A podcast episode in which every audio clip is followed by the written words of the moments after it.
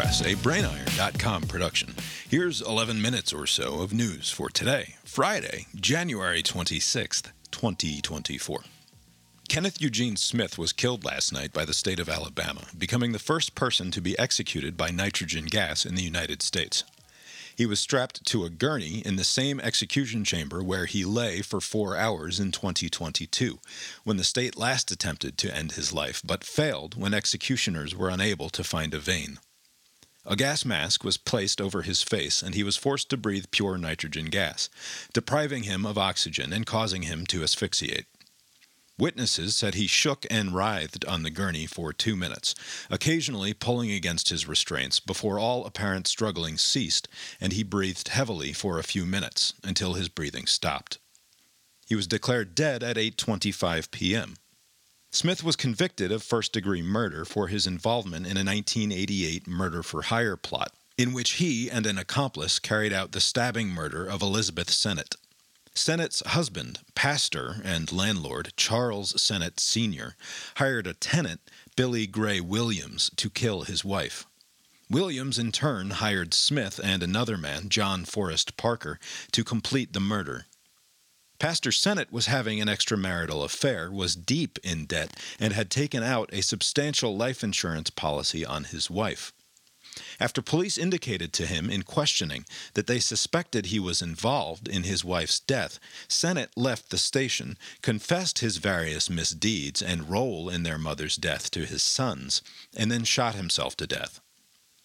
All four men who played a role in Elizabeth Sennett's murder are now dead. Her husband, by suicide, the tenant Williams, who was sentenced to life in prison without parole and died while incarcerated in 2020.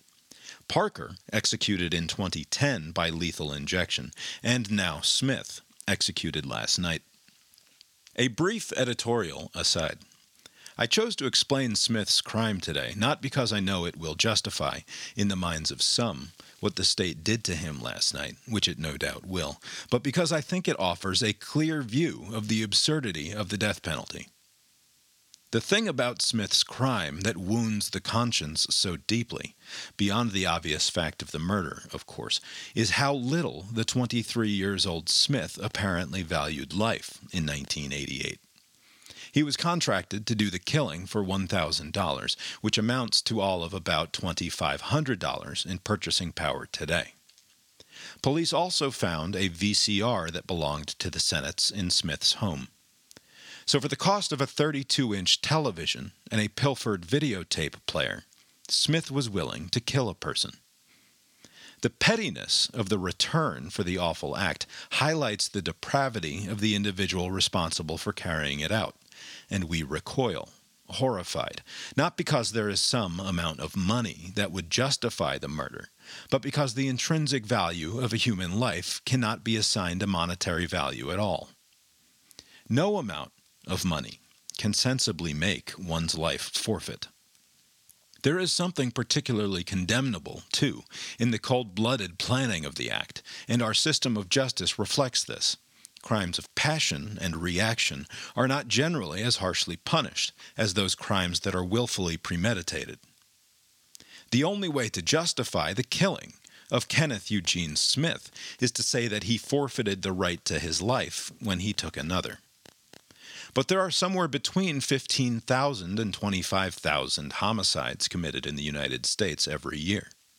There are somewhere between 4,000 and 8,000 first degree murder convictions in the United States every year.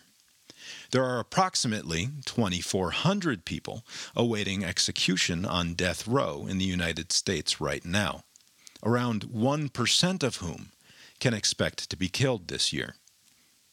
Since 1973, an average of four people on death row are found to have been wrongfully convicted every year.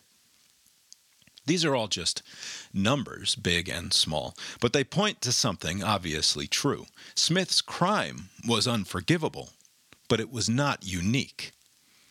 The fact, then, that he ended up killed by the state of Alabama is not some inevitability created by his awful actions, but the result of a random and arbitrary series of events that includes a jury of his peers voting against sentencing him to death 11 to 1, and a judge overruling them.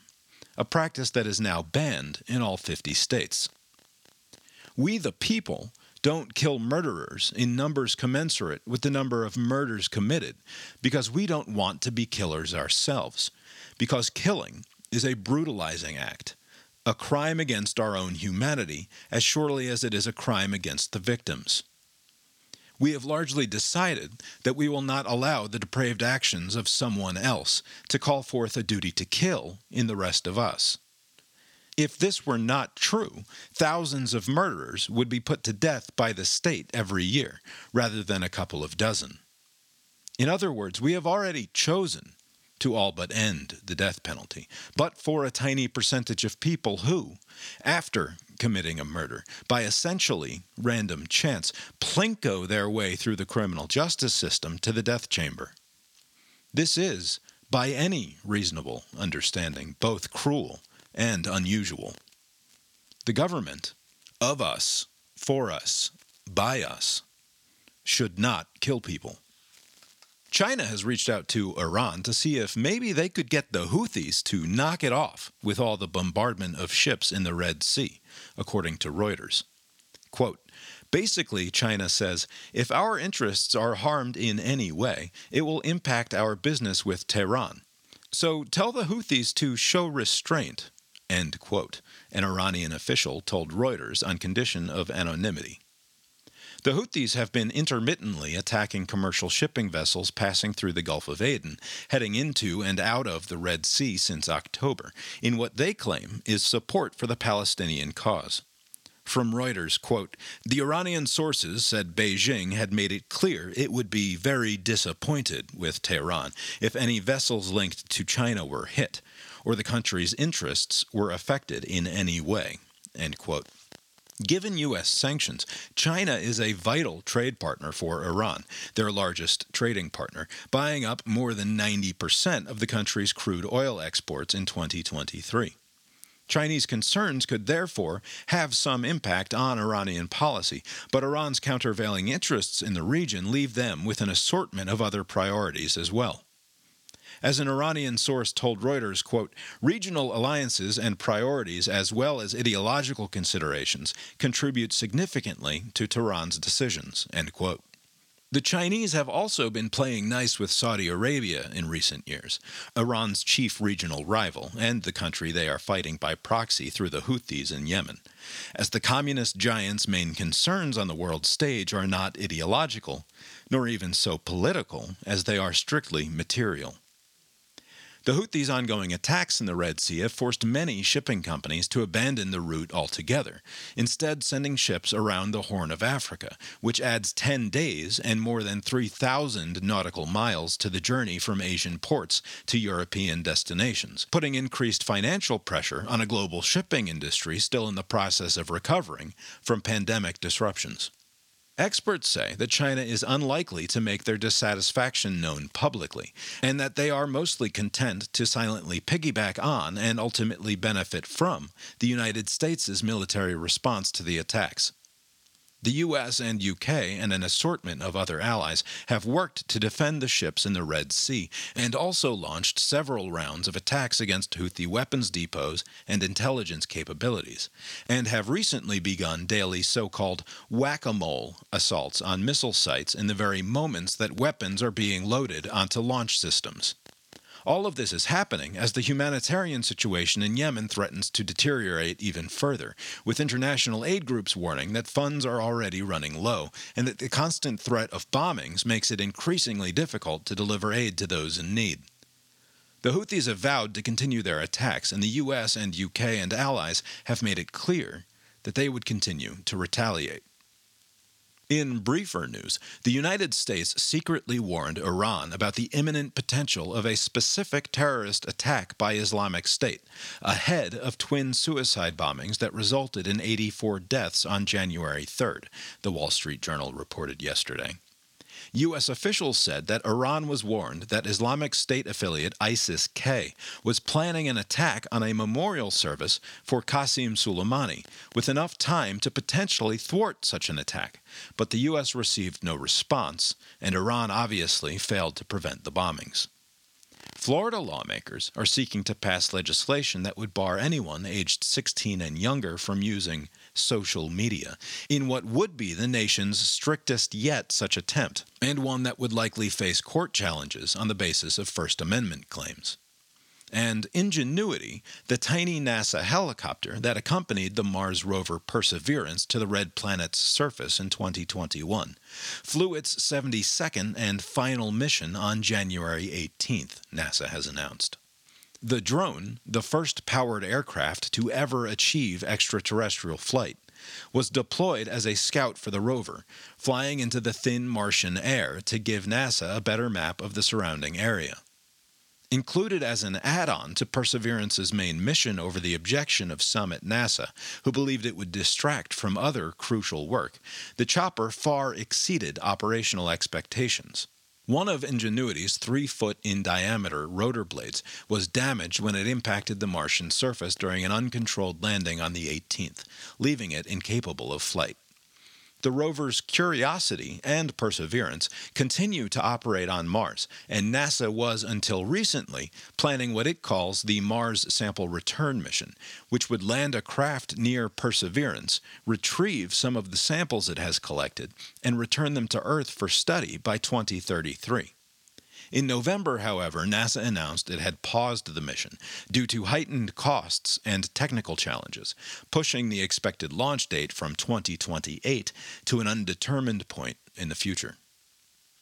In sports, Novak Djokovic fell in the Australian Open semi-finals to Italian Jannik Sinner in four sets, ending one of the most impressive streaks in tennis history. Djokovic had never before lost an Aussie Open match after advancing to the semi-finals.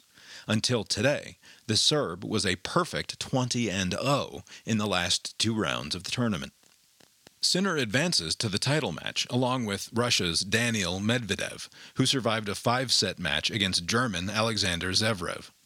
Sinner and Medvedev will play after the women's final match on Sunday. A brief word from management. On Tuesday's edition of the Morning Press, we mistakenly said that the semifinals would take place late Wednesday night into Thursday morning, when in fact the matches took place late Thursday night into Friday morning. The Morning Press regrets the error, but to be fair, Australia is very far away and seems like a silly place, making it rather difficult to determine when anything is taking place over there. On this day in history, January 26, 2020, Kobe Bryant, one of the best basketball players of his generation, died in a helicopter crash at 41 years old. January 26th also marks all time hockey great Wayne Gretzky's 63rd birthday, all time great daytime talk show host Ellen DeGeneres' 66th birthday, and decidedly poor to middling state of Michigan's 187th birthday. Now, here's a look at the weather. It is right now on January 26th, 79 degrees Fahrenheit and sunny outside in Charlottesville, Virginia. In this cool, dark basement office, it is 65 degrees. I think that's enough talking into microphones for this week. Have a great weekend. That's the weather from here. How's it look out your window? The Morning Press is a production of the BrainIron.com multinational media empire. Please direct comments and complaints to brainironpodcast at gmail.com. For a transcript of today's episode and links to the stories referenced, find The Morning Press at brainiron.substack.com, where, if you would like to support this and the other podcasting and blogging endeavors of the brainiron.com media empire, you can also become a paying subscriber. If you can think of anyone else who might enjoy whatever it is we're up to around here, please consider sharing. Thanks, and barring the sudden onset of the inevitable, we'll talk to you next week.